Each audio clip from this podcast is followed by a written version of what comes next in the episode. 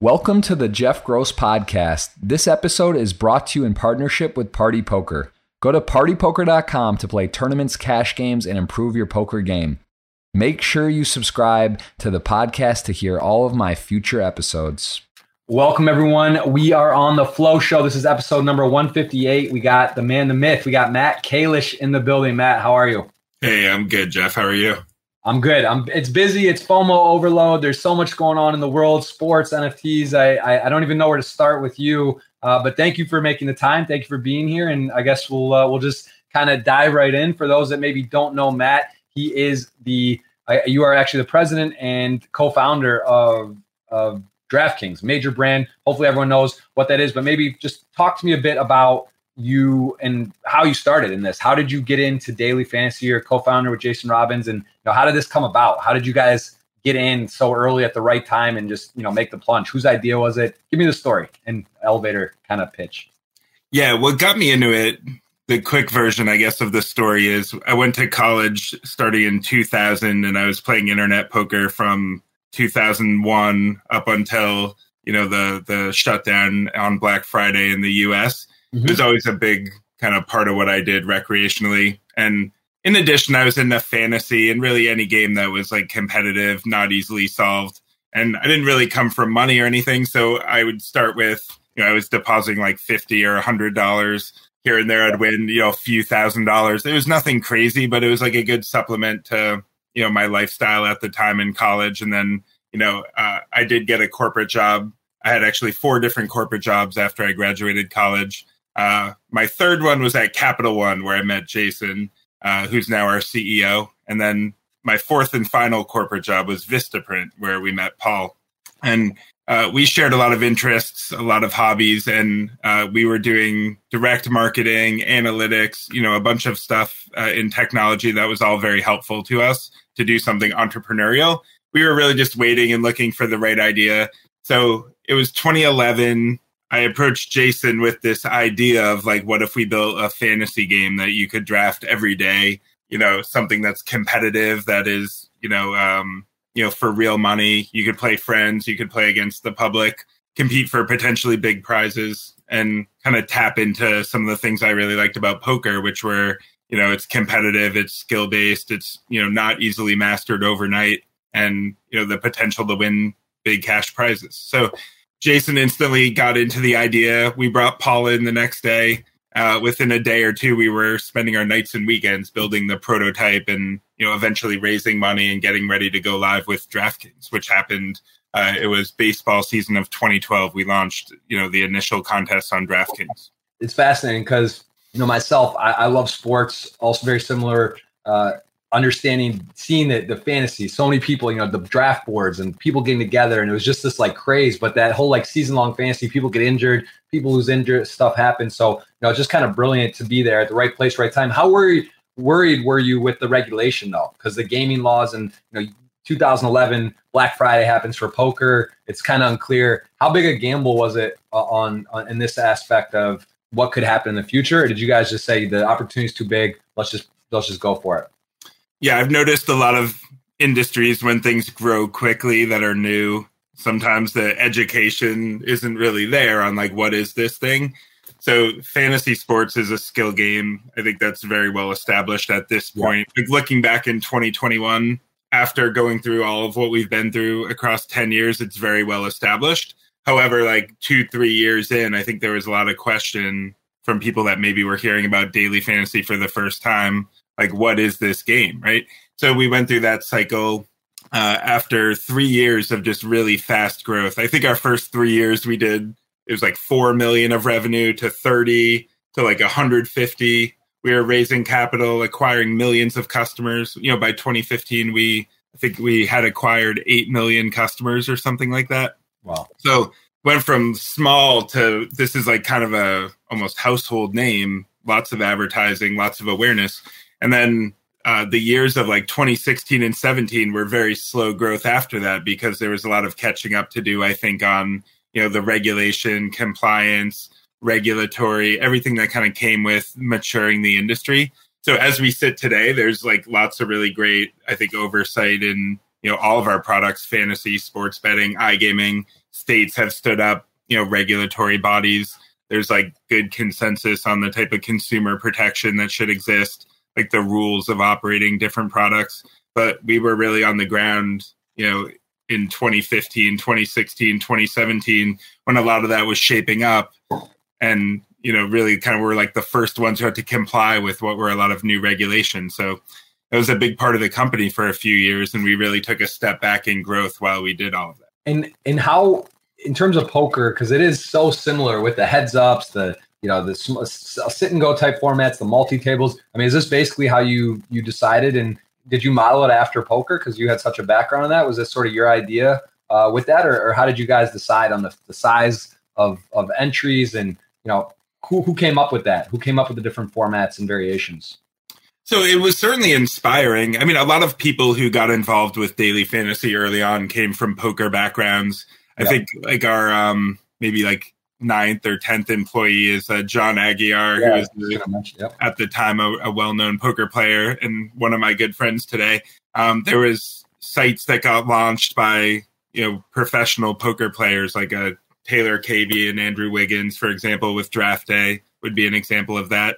Mm-hmm. But you know, lots of people from poker kind of saw this as what's next, and I don't think that they were wrong in the sense that you know there's millions of people who play fantasy sports. They want to do it competitively. Uh, it's a skill based game where you can you know improve get better um, you know. So there's lots of opportunity i think in terms of like exercising that part of your brain that you know made poker so appealing you know and applying that to fantasy. Yeah it's it's it's fascinating. It really is fun. I mean the know i do weekly stuff so like generally with the golf and that to me, I'm not a huge golfer, but that's like one of the best games for fantasy, and just really can apply to any sport. What what are the current? Uh, what about soccer and you know foreign markets? Because soccer is so popular, football, if you will, in the world. You know how how is that in terms of implementing different sports and and who who kind of comes up with the, the the the scale right like is it passes or whether it's hockey you know the points that you award you guys are you taking off of other kind of industry standards or do you make your own formulas and and, and different sports? Uh, how, how do you decide on how to do this?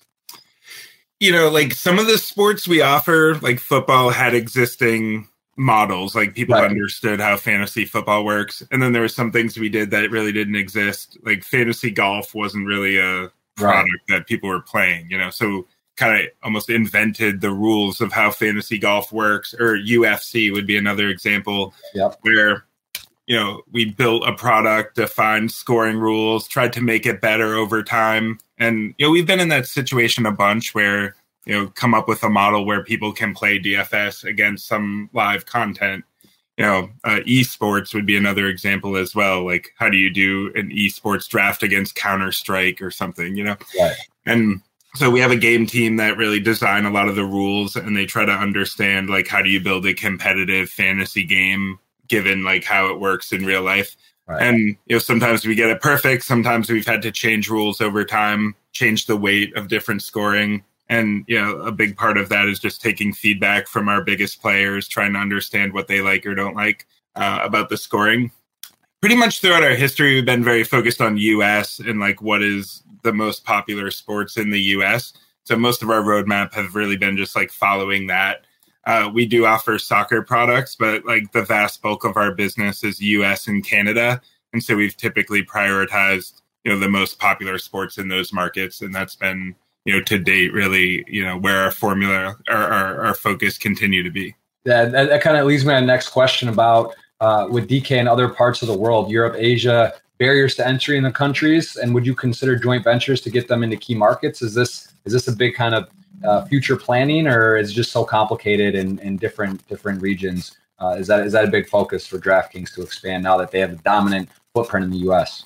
Yeah, I think it's an opportunity. Our brand is really strong in the US and Canada. It's like literally the number one brand. If you ask, like, if you go to, um, like Montana and you ask people if sports betting opens up here, you know, where would you play first? DraftKings is the first name that comes up. And yep. we have that brand strength in the US from about a decade offering fantasy and just becoming kind of synonymous with if I want to win money on sports, I go to DraftKings, you know.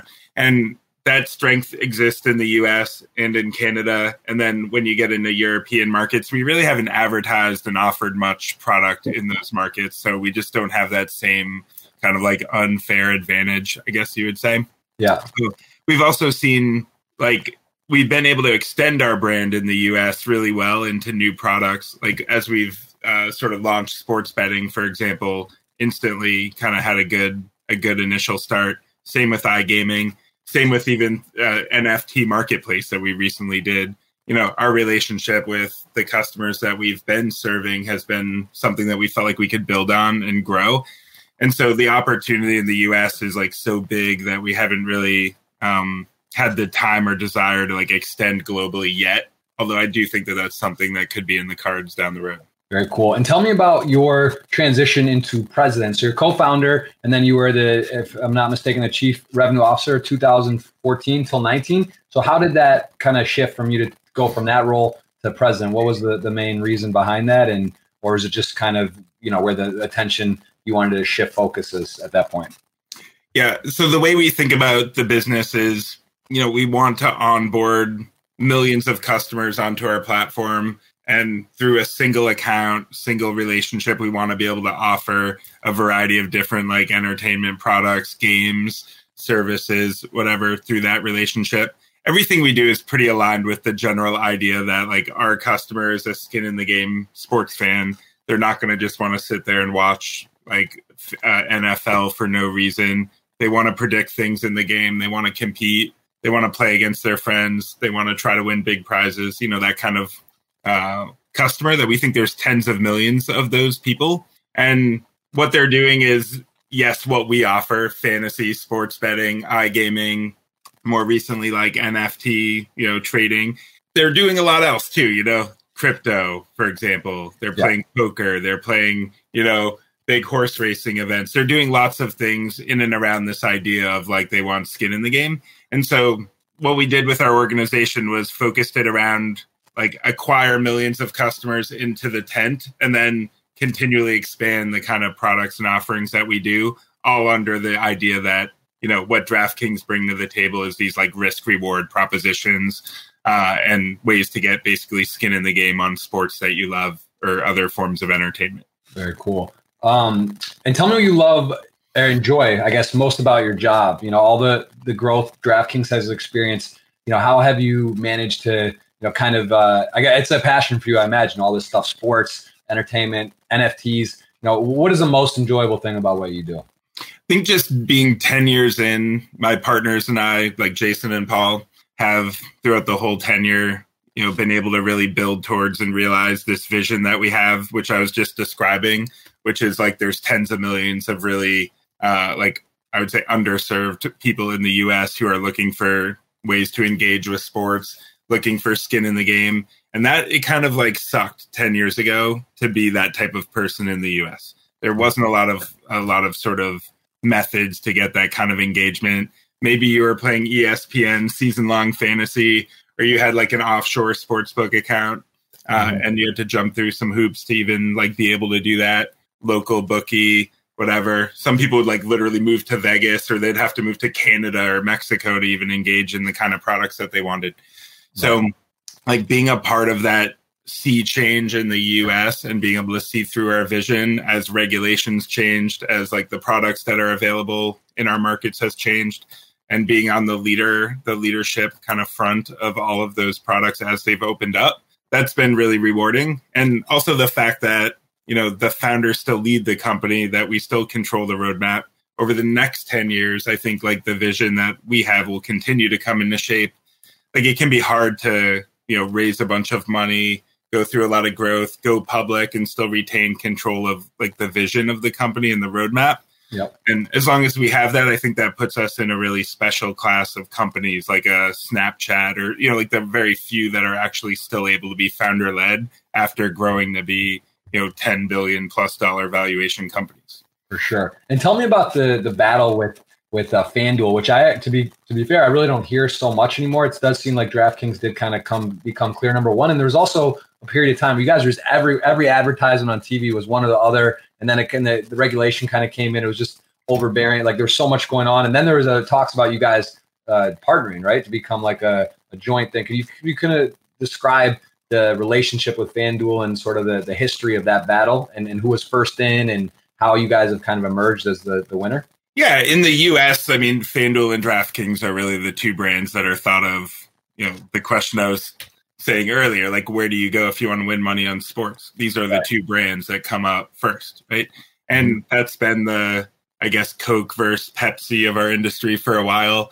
Yeah. And it's always nice to have like a good, credible competitor, somebody that like pushes you to be better. Because as much as we think that, you know, when we're working with our team, we can inspire, we can get great performance, there's really nothing like having a great competitor alongside you, pushing you to bring out the best in people. So always really like valued the existence of of FanDuel and having a great rival there. And they've been through a couple, I think, uh, stages. You know, early on they kind of were a founder started company. Nigel Eccles was CEO. A lot like us. They started three years earlier, started, you know, exposing fantasy into the US, building an audience. It took us years to get to the same size as them. Mm-hmm. And you know, by 20, I believe it was like 2017, they had a big change, which was they got acquired by Betfair, you know, the European gambling company. Yeah. So now FanDuel is kind of like a different version of what it was, you know, earlier in the 2010s. FanDuel is now part of the biggest gambling company in the world, you know. So that gives them a whole bunch of, I think, benefits. It also, I think, changes the the dynamic of the company a bit. And you know they've been extremely effective i think in in attracting retaining customers in the us and that's been you know a company that we've been able to learn from and just continue to get like sort of motivation on in terms of like how can we be better just looking for things that maybe like fanduel does well that we should be doing better and thinking about like what are our advantages and what do we do best very very cool. And i got to ask you about nfts i mean this is we see here yeah, it's it's on your you know your avatar. We got we got this. It, it's just it's a part of i know who you who you are. You've made some statements about it and how much you enjoy it. Where did you find nfts when did you first get into it? And, and what makes you so bullish on this market? Yeah the two things that got me into it because during covid i started collecting cards like behind me. I have all my it's a bunch of like sealed product. I got some stuff there too. I'm obsessed. I love sports cards. I, I kind of like a childhood memory and getting back into it is becoming so popular now. It's also like a way of sort of betting, right? You like buy. It's like, oh, this guy is it going to go up, or you know, you make a, a, a, bet on Zion or someone and buy a bunch of them, and hopefully it goes up. So yeah, it's fascinating. I, I think it's so fun, and yeah, please tell me more about like that that that part of your enjoyment. Yeah, I mean, honestly, I could easily be on the like that show about hoarders, you know, who just have like like yeah. literally everywhere in my office is like cards. I'm gonna turn my screen like stack oh. of like you know sealed stuff that I'm putting in acrylic cases. It's yeah. absolutely stupid in my office, and like the fact that I can do any work in here is just amazing. yeah. So I, I, during COVID though is really when I picked it up heavy, and I think the whole market for physical, you know, sports cards, collectibles really kind of mooned in Q1. It was like growing super fast, you know, Q4 last year. Yeah, and then the last dance comes out and then and like and and yeah, COVID at the right and like all this stuff goes bananas in February or so. And I think that yeah, it was a good time to pick up a new hobby and sort of dive into that stuff. So um, that, that's literally when it turned on. Like you had, you didn't have sports cards much for the last 10, 20 years. You weren't doing anything with it. Not too much. It was honestly like to be honest, I never even really had the money to be going around buying like collectibles and cards too much until it was really just in the last two years our right. company went public. It was like a little easier to invest in some hobbies I had. Right. And so, you know, anyway, I bought some cards. I was like getting more into the industry. I became friendly with uh, Gary Vaynerchuk, who was also at the same time, he was like, Oh, I have a bunch of Jordan rookies. Um, he was investing in cards heavily, right? And you know, as NBA Top Shots as you know crypto punks and some other early like high awareness NFT projects started popping up. This was like February and March last year or this year. Mm-hmm. You know, that's really when I started diving in and saying like I kind of like where this digital collectible space is going, the NFT space is going. I have these stacks of cards behind me. I'm almost like a warehouse manager. It's like uh, you know, hard to even maintain and keep you know, track. a great business, and I know there's people doing sort of this thing because it is. I remember back when when I was a kid. I, am 35. I'm not sure. Are you? You're. You're. I just turned 40. Okay, but like it was there wasn't a lot of ways to do it that's one of the things that's so exciting now is the information right like you can scan it or upload it you can see there's like prices what where it's at quicker it's hard though to display your cards i feel like this is something that it's similar to like pictures as well you know you have so many pictures like if there was a way to like display it on a wall or a case, but even then it's not doesn't really make sense. It's kind of hard. Like they're like you have so much cool stuff there, right? But they're like in boxes. Like that's something that's like tricky for me though. Cause they, and then you have it like tucked away and you want to be proud and show it. Like that's what's cool about NFTs and you know, use your avatar and kind of flex and it's like fun and shows your personality a bit and all this stuff. But like cards, it, it just, you know, if I were to come there and hang out and like it would be kind of tedious to go through and, and just show me what you got and go through. How, what are your thoughts on that? Because that that is one thing I have a little trouble with hundred percent. I mean, this was kind of like the early because once you get aside from the fact of it's a digital collectible, can I just like copy and paste it and own it or whatever, which is like the first phase a lot of people go through. Takes you maybe a week to get past that phase. Yeah. Then you're like, okay, here's what is great about digital collectibles. One is really easy to maintain your collection. Like I don't have to worry about half the things that I do, uh, like storage, um, maintenance of the stuff. What if things get ruined? Grading. Um, when you ever want to transact something, it's easy, right? If I want to sell my cards, I'm on eBay or something. I'm making listings, dealing with PayPal payments, whatever. Crypto and NFTs is quick. I mean, I could sell something out of my collection that's worth, you know, hundreds of thousands of dollars in one minute, and it's right. just not right. Um, being able to actually show your collection to people is totally different ball game. Like I could easily share with anybody in the world my entire NFT collection if I wanted. Mm-hmm. I can figure out what I want to feature on social, etc. You just can't do that in the same way with physical collectibles, physical art, unless somebody's like in your house checking out like right. what you like. They probably don't know that much about what right. you like. And then, and then it's maybe inconvenient because maybe you have it kind of you know tucked away or like you don't want if you're in an office or in your home and you have you know people coming through or cleaning or something. So it's like you gotta like put in a safe or do something. And I, I don't know. That's the one part that I don't quite get. And I do think there is. I guess I want to know what your thoughts are. What what is like? What do you? What's your pie chart of collectibles, NFTs versus sports cards? And now with NFTs, is it shifting? Because does are you still like I like to have the physical ones a bit? And would you say it's 50-50? And are you sort of segueing one way or the other if you had to go from now on? Give me a bit of uh, in, insight on how you would view the NFTs versus card collecting like in terms of what you what you feel makes more sense? I would say like my pie chart is I'm probably like 80% plus in digital oh, and wow. I'm 20% in like physical cards and, and art. And like, yeah, I guess the way I was thinking about that is I don't know if I intended for it to be that much, but the digital side just grew in value a lot this year. And so it kind of mm-hmm. ended up that way. You know, I didn't like initially put it in at that ratio, but the values have just changed a lot. Right. And you know, within the digital side, I would say like crypto punks are my biggest, probably like a little over half of what I'm holding is crypto punks. And then like the rest is a mix of, you know, popular projects like bored apes and art blocks.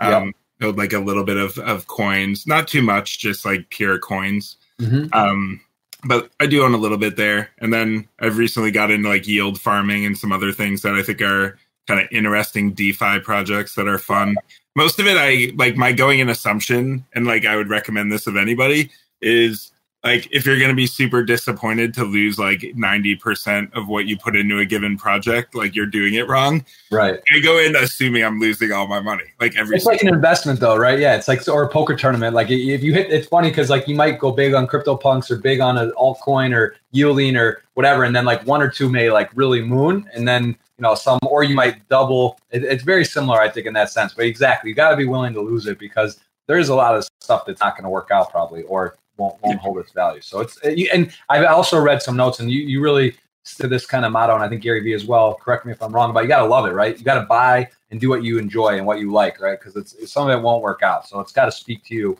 and you kind of collect what you like and obviously you want to make good bets and think good investment but you also got to kind of enjoy it because like some of the stuff, if it doesn't work and you love it, it's okay. So is that is that fair to say? Is that kind of how you look at it? Yeah, like I enjoy the process itself. I don't like the idea of losing money on an investment doesn't bother me. Like it's something because I try to keep it in the right compartments, right?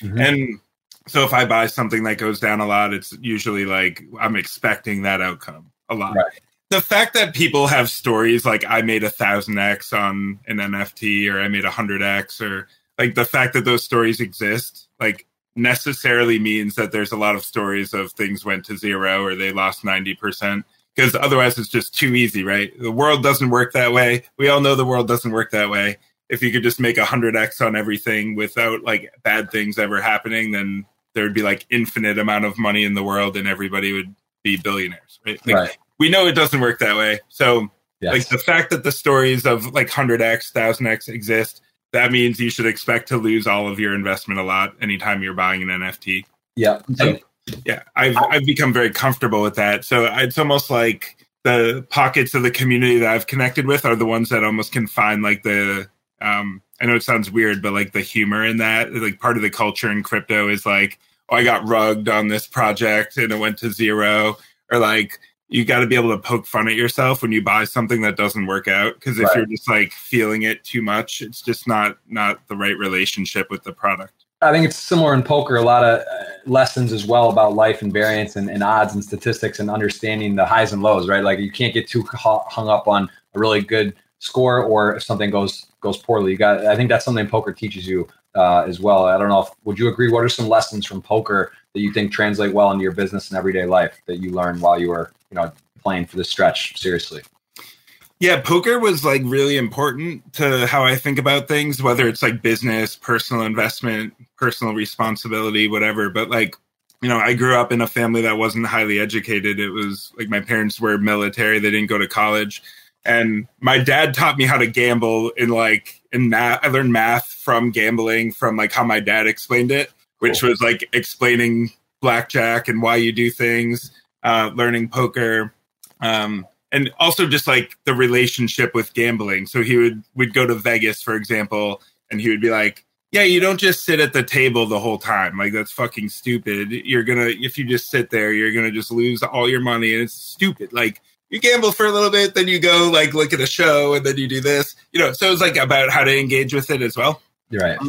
Uh, take advantage of some comps and, and some you know get, get the most out of your time there for sure. Yeah that's that's great. I mean that's good advice. That's yeah that's yeah. And then like i got to college and i had like more time than money which is not necessarily true for everyone but like for me at that time it was. And i watched rounders that movie with like matt damon That's- which got me into internet got me into poker. as well. Same exact thing. Moneymaker time right? Like or as well 2003 maybe it was a little earlier for you but like that yeah that that rounders movie that i mean that was to me it was all time. It was so so well done. And i, I actually i would say a high percentage of people i know got in because of that movie which is which is interesting.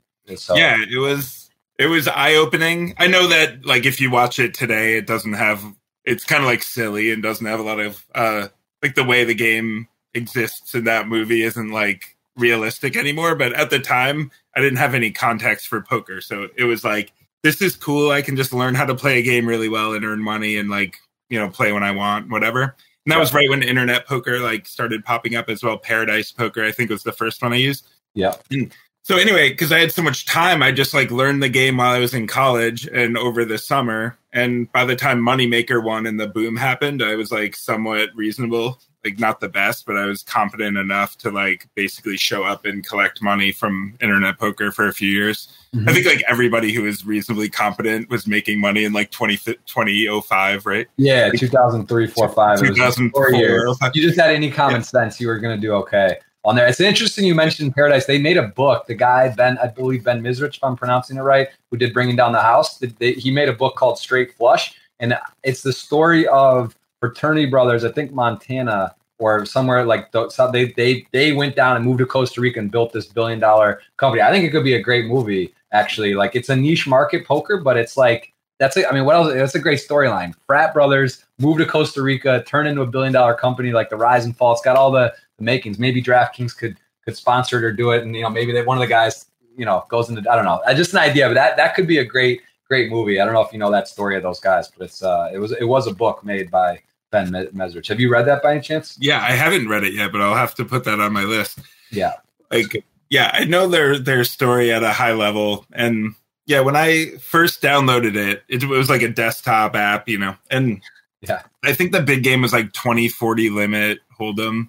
Mhm. And they had tournaments up to $109 sit and go tournaments, nothing that was like multi table at all. So the game's obviously changed a tremendous amount. But, you know, at that time, it was it felt like it was possible to get to the top, you know, because like the game, the biggest games weren't like so unreachable, and so I always kind of viewed it like a ladder of like, can I get to like higher levels and you know be deliberate on bankroll management and be smart and try to just kind of like get better, and I took it pretty seriously up until maybe like Black Friday, and then you know now when I play poker, I play every hand and I don't really care. I just like you know, I'm playing for fun. I want to like make a, yeah. a few plays. I want to try to make big hands. Don't really yeah. care if I'm like leaking. Right. Um, Pure entertainment. Is that is that? Do you play any World Series events? Do you ever get in a tournament? I know they take a long time. Or any? Does it interest you to play a high roller? Any of these things like one or two day tournaments and just go, or just haven't really had the chance? Uh, was that something you might dive back into at some point? Yeah, since COVID, I haven't, but I like I like the idea of jumping back in. And I have some games at my house. I have a poker room in my house, nice. so I'd say like mostly it's more close close knit and just kind of like I try to play with mostly people who are also like not trying too hard at this point. So you know how it is, right? It's like you don't want to be the only one not trying, and you're playing against you know a bunch of people who are just like really, really you know, yeah. What's the famous Rounders quote, right? You don't want to be if you're the guy at the table. I, you know how it goes. You don't want to be be that guy because it's also important, right? You either want to be in or out, and if you're if you're not like taking it super seriously, yeah, you don't want to go and show up at the Bellagio or Aria and just like fire against a bunch of guys that are studying solvers and stuff. So I, I think that that makes that makes uh, perfect sense. Um, I want to ask you about your MBA from Boston College and undergraduate training in economics and computer computer science. How do you feel that you know do you think that's helped you in your career or hindered you at all uh, anything in particular that stands out that was you know that, that you think is a plus or minus by by doing that with what you're doing now the way i did my mba was like a night program while i was working which is for me that i, always thought made more sense because like at the time i felt like i was gaining a lot by actually working. Mm-hmm. a big part of that was like earning money but then also like the experience you get from working and like really applying skills you know?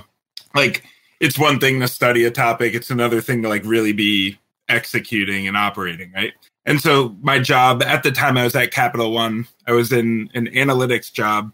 And yeah i felt like i was picking up a lot of like real knowledge about how to run a company how to like manage people etc and then i did my mba at night and I, I thought i picked up some interesting skills. It was like i could probably have taken or leave it take it or leave it looking back. But at the time i thought you know hey this is nice. I get to learn more about each function of a company. Um, i can learn about like a finance team accounting whatever like these different areas that i wasn't working in and like maybe in the early days of draftkings when there's only four people and everyone's doing everything it's helpful to have like a little bit of knowledge of every part of an organization so I guess I got like something out of it, but it wasn't like the top thing I would reference as like where I learned the most. I would say it's probably right. more things like poker, learning how to think about risk reward, uh, how to think about results orientation, um, not like changing your decision framework too much, regardless of the amount of money that you're talking about. Right. You know, like these sort of things, I think were more formative. Very cool. Sorry, I want to. I'm. I got so many questions. I know you have such limited time. Uh, I I just kind of bouncing all around, but I did want to ask more about again the, the, the NFTs and also props and drops because you are with Gary Vee on this project. And Gary Vee, someone I actually haven't met, but one of my uh, Jason Kuntz, you may know him uh, from yeah. Motia Sports, who's one of my very, very good friends. I know him and Gary do stuff with cards, and I think he even kind of was helping him on the early on stages, and maybe still some. Uh, what's that like doing a, a podcast? Because you know it's hard to schedule with people, but you have a busy schedule. Gary has a super busy schedule. How do you guys find time to uh, to do it? Do you just kind of randomly do it, or do you actually like plug in dates in the future and say like, hey, like just be free and and how does that work? It seems almost impossible between your guys' schedule because I know we had to reschedule a few times. You know, I've been all over the place. You've been you got stuff going on, so I'm just just give me a little look into how like how that is to to do that. Yeah, it's tough. I mean, like we both have a bunch of stuff, you know, happening. Like DraftKings is growing really fast. We have lots of uh I don't know, it's probably like a 70, 80 hour a week sort of deal just operating at DraftKings. Gary, same way with VaynerMedia friends He's got a million things going on. Yeah. We made the commitment to like a couple times a month. We need to be able to carve off some time and make this podcast. Uh, got together a few times, you know, and like that was just a commitment we made because we thought that this topic right now with what's going on in culture is so important, and there was no great uh, like content out there, podcasts, whatever, that we're really talking about, you know, NFTs, collectibles, sports cards. Like we couldn't we couldn't like let the opportunity pass to play a bigger role in that movement. So yeah, we started making the first one. I think it was in June, May or June. Made like 12 podcasts now, just talking about current events, collectibles, NFT, um, people's relationship with NFTs and the expectations you should have. Uh, and as we've gotten more into it, I've sort of like started feeling everybody has opinions on what what's going to go up next, what the best projects are, whatever. And there's a void in even just like how to think about this space, you know, like how to think about your relationship with NFTs. Almost similar to like thinking about your relationship with poker. I remember early on, like you can learn how to play all the hands perfectly, but you might not be thinking about bankroll management, or you might not be thinking about game selection, or whatever, right? Or you might not be thinking about which format best fit yeah. the way that you play. And uh, it's as important to think about your relationship with crypto and NFTs and like how to play it as it is to just pick interesting projects and hope that they go up. So I found that over time we've started talking more about that and been like thought leaders on that topic, which has been probably the piece that I've enjoyed the most about doing it. That's cool because you know I started a I have my this main podcast and then I started one with with um, Brian Rast. I don't know if you're familiar with him and poker, how much you know about poker, but very good friend of mine, very sharp guy. He actually you know, in crypto as well. And it's fun, but I, we kind of had the idea where it's like, look, we talk a lot anyway, and we talk about these subjects anyway. So why not sort of, you know, record it or, or have a, a content out of it? Is that, is that sort of similar? Do you and Gary talk a lot about these subjects, and you were just kind of like, hey, let's do a podcast so we can we can do that? Is that is that kind of the, the line of thinking on it as well? You guys just to, yeah, we're kind of taking our text text message thread and yeah. turning it into a podcast, which yeah. is like for me, not something I would have historically done, but Gary, like his whole life is pretty much on social media and he doesn't yeah. have a lot of um like he chooses to not have a lot of boundaries, you know. So he'll be comfortable with being followed, having camera on him all the time. Mm-hmm. And so like, yeah, we basically just moved our text thread into a podcast and then, right. you know, started engaging more people and now we're getting questions, we're getting, you know, uh requests to talk about different topics. So like the listener of the podcast is now influencing more of what we talk about. But initially, that was basically the idea. Yeah.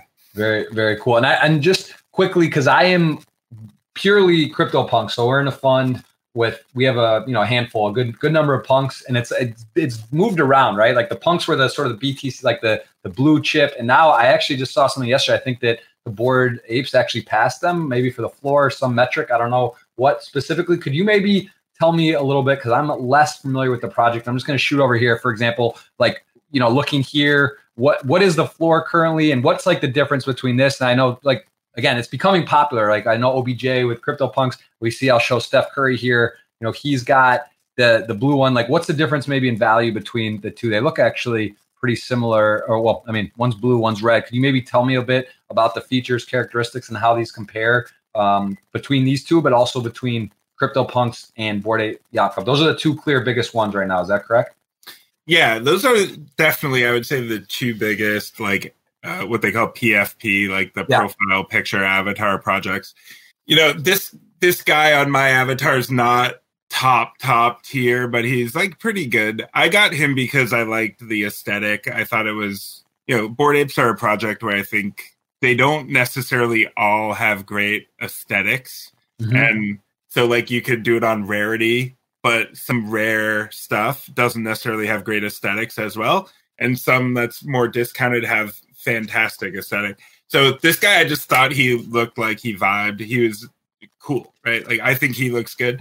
So I got him purely off aesthetic and vibe and like nothing to do with rarity. But I would okay. say he's probably like, I don't know, maybe like double the floor roughly, like nothing crazy.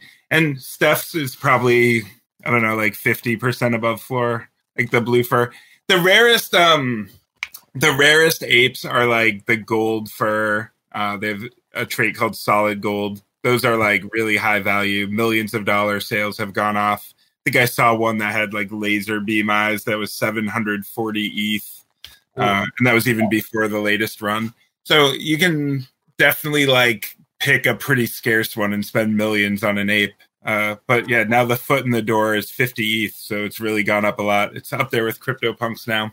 Yeah, yeah, I saw. I mean, yeah, it's bounced around, but CryptoPunks have dipped a bit, but it's it's all part of the ride, right? That's part of the fun that it never stops, never sleeps. Crypto, it's like you know, if you like action, crypto is for you because it's it's all you could wake up in the middle of the night, use the restroom, and uh, be be not want to, you know, it, can it can shock you. Um, give me a bit yeah. of a, a, look in how you relax and unwind. You have so many projects, so many opportunities. Uh, what does it get overwhelming, or is it just all fun? Because even like looking behind you you know, with all these boxes and stuff. Like I'm sure there's not enough time in the day, right? You got meetings scheduled in, this, that, you got all the other stuff you have going on. Tell me how you sort of unwind and, and relax, or do you? Yeah, I have really two things. One is with collectibles, but my like I was saying, my relationship with collectibles is not um I would say so rigorous in terms of like I need to squeak out all of the alpha perfectly and you know, I'm also trying to have fun with it. I'm also buying things that I just like that don't make sense, you know. And so I do have a lot of friends who are collecting,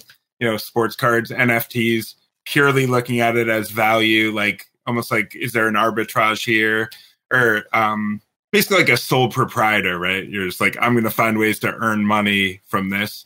Mm-hmm. And that just isn't really my relationship with it. So I'm able to have fun just you know this is a release for me just buying things that i right. like also like you, you don't want to be a fish because it's like you want to make good bets and you want to get stuff you love but you also don't want to lose 50 60 80% to have some cards uh, away so i think that there's a learning curve just like anything getting in but obviously having smart sharp guys like gary vee or jason or people around you know it helps right like the, the more you guys are sharing information and what works what doesn't you know what's hot and um, it's got to be got to be really really fun. Give me a little bit of a look in terms of a typical day. What, what is uh you know you have scheduled stuff? Is is it you have an assistant and obviously in, in scheduling is it just crazy? Are you like literally day to day, back to back, every 15, 30 minute meetings, or do you does it just depend very very day to day? Like give me your give me today for example what it looks like for you. Yeah, the DraftKings like job is interesting because we do have a sort of traditional work hours, but all the games are at night as well. So I feel like it's kind of like nine to five plus all the games happen at night. So you're really just always paying attention. So that's how yeah. I think I, have ended up getting into like a whatever 70, 80 hours checked in on DraftKings a week. And yeah, so I would say like pretty traditional though in terms of like I wake up, I start my job at like eight o'clock after I drop my kids off to school.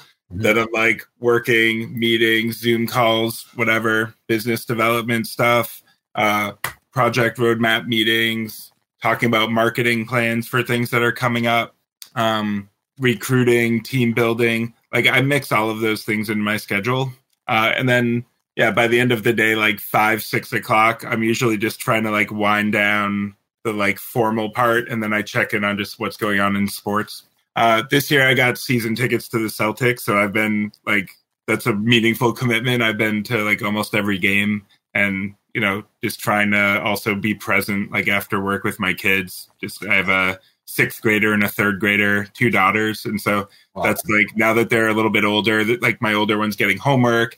She has like real things happening. It's middle school like girl yeah. situation. So yeah, like real real life stuff is coming up, and I feel like these years are like pretty formative, and I want to make sure I'm engaged there as well. So like I'm trying to make sure that I'm you know carving off the appropriate focus there and staying checked in and engaged. Are they? Do they think it's pretty cool what you do? Are they involved in sports at all? And do they do they like know kind of the scale and what you're doing, or is it just kind of like oh you know dad works for DraftKings and and is involved with some sports? Oh my god. Yeah, I was going to say like I think my oldest daughter's like my biggest troll kind of on this stuff. Like she of everyone, she might be like the least impressed with anything that I have going on. she's just like I remember I she came home from school and she's like, "Dad, you only have like 2000 Instagram followers. I like know people have millions of Instagram followers. Just pulls up, you know, D'Amelios or something. Yeah.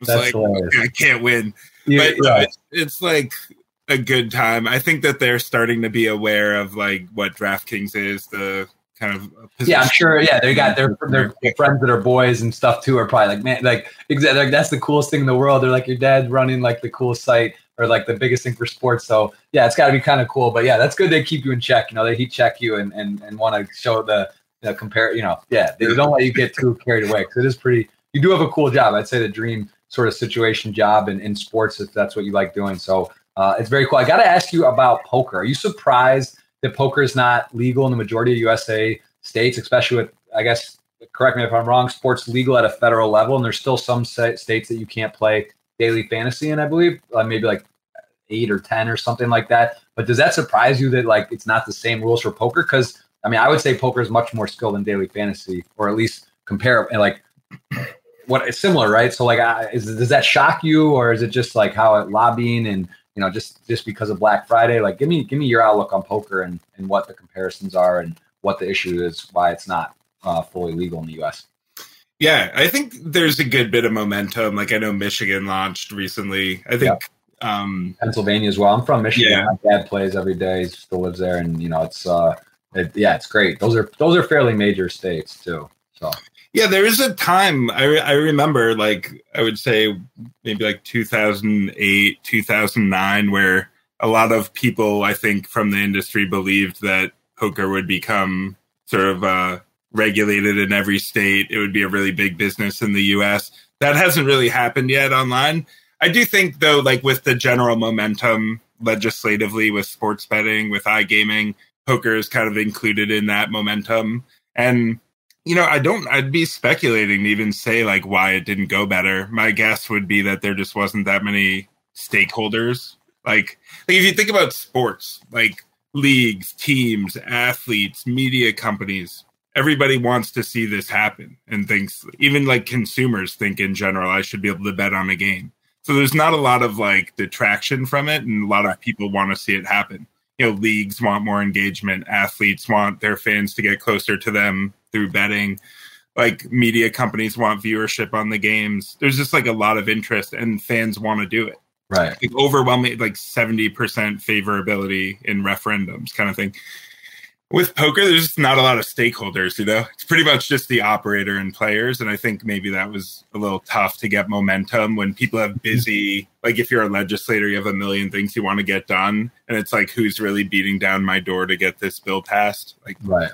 You know, I wonder if it's just kind of like wasn't bubbling up high enough kind of thing. But do you, do you think in the next five, 10 years, like, is it, would, if you had to bet in 10, 2025, do you believe that like what would be your prediction? If you have you given any thought to it? Or like would you would it shock you if not half the states or more by 2025 are, are legal for poker? Do you just or no idea? Do you have any kind of hypothesis on that I mean, I don't have a hypothesis on that, but I wouldn't be surprised to see more states move in that direction. And I think consumers appreciate having like a regulated, safe product that they know yeah. that, like, if I put money on, that there's going to be some kind of oversight.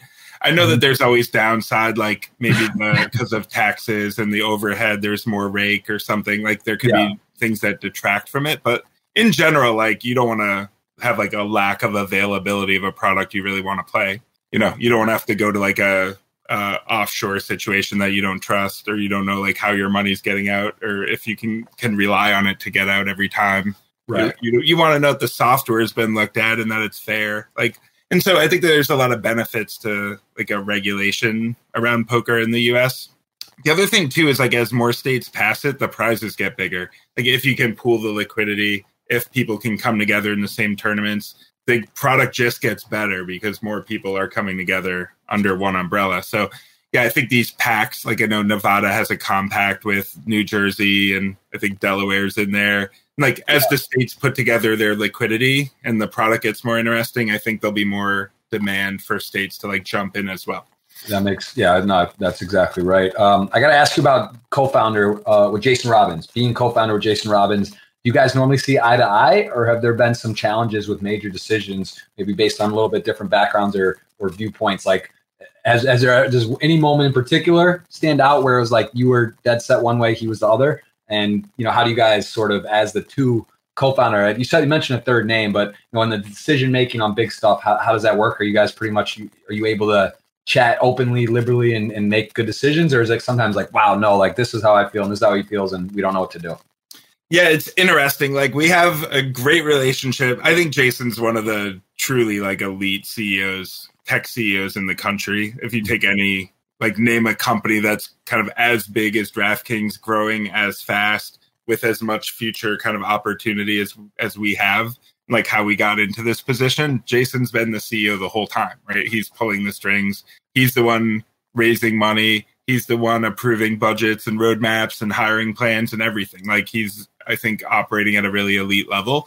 And, you know, he's in a position where he has to aggregate everything. I think my world's a lot simpler where I just kind of provide voice of the customer, if that makes sense.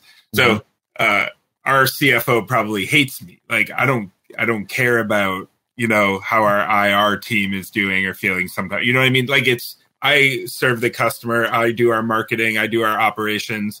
My job is like customers loving our product, customers being engaged. Like that's really what, you know, I focus my time on. So when I'm talking to Jason, like that's the perspective I'm bringing. He then has to integrate that with everything else and kind of like make decisions, you know? So I feel like there's never really conflict because I'm just providing like a kind of pure perspective on something that, you know, I'm one piece of the puzzle and he has to aggregate everything. Does that make sense? It makes it makes a lot of sense. I just yeah, it seems uh yeah, I mean obviously there's a lot at stake, big decisions and probably some I, I imagine even if you guys see I, generally there's been some yeah, some times where it's not always just like you see exactly the same, but I guess that's part of the fun and and also if you guys really have that great relationship, it, it doesn't make it too hard, right? You guys know you're in the same common interest and, and looking to do the same thing. Um, I, there's a, I know you're tight on time here. If we got to close it up, man, I'd love to have you on again in the future, maybe Jason or both of you at some point. But you know, th- there's a lot of questions, and hopefully you'll be able to take a peek, you know, later on and, and see if there's any to answer because I, I, do think you got to get going. Look at all that. Look, people want to know, man. Look at this. There's a lot of lot of questions uh, here. Uh, how how are you on? T- you have a two o'clock right now, or pretty much you got to hop off here. Yeah, I got to bounce. But what I could do is maybe I could just go in and start like hitting some of them off on Twitter. Should I do that? That would be fun. That would be fun. And I am going to do a uh, a fifty dollar giveaway. I'm going to give away someone who engaged, so I can do that uh, offline here. I know because you do have to zoom out, but um, we'll uh, we'll make sure we give the the uh, the giveaway here. And uh, man, I really appreciate it. It was nice to finally get to chat, and I appreciate you. You know, I, I John told me that you did you had some poker background, and I maybe had seen or heard of my podcast. So you know, I really do appreciate you coming on, and um, you know, I hope we can do it again and, and chat. Uh, as well, and hope maybe yeah, yeah. I've watched some of the YouTubes and stuff in the past as well, and like really appreciated your content. We should catch a game sometime. Maybe like I'm in Vegas a good bit, and like would love to get together, maybe play a game. I'm, I'm in Miami primarily. I don't know if you get down here at all, but I, I, do have a place in Vegas, and Miami's my my hub. But I'm sure you know, yeah, maybe the Celtics game down here, or you know, I do hop up to Boston sometimes. So yeah, it'd be, it'd be great to meet in person and and hang out. And uh, I really do appreciate it. I learned a lot, and this is very interesting. And I'd mentioned you before, a little unfortunate, had a shot to be involved in 2013 late via via Jason and a couple friends, and unfortunately their team passed on it. But either way, I'm a supporter and I'm a shareholder in DraftKings. So I. Uh, you know, I'm, i do have a little little sweat in it, a little bet on it. So. Love to hear that. Yeah. Uh, yeah, you know, you shouldn't feel too bad about the early stage thing. Like we heard no a million times and yes, like very rarely. So in those early stages, investors are, you know, I think we had like 40 no's before our first yes on our seed round. You know, yeah. probably heard like no 20 times and yes once in our A round.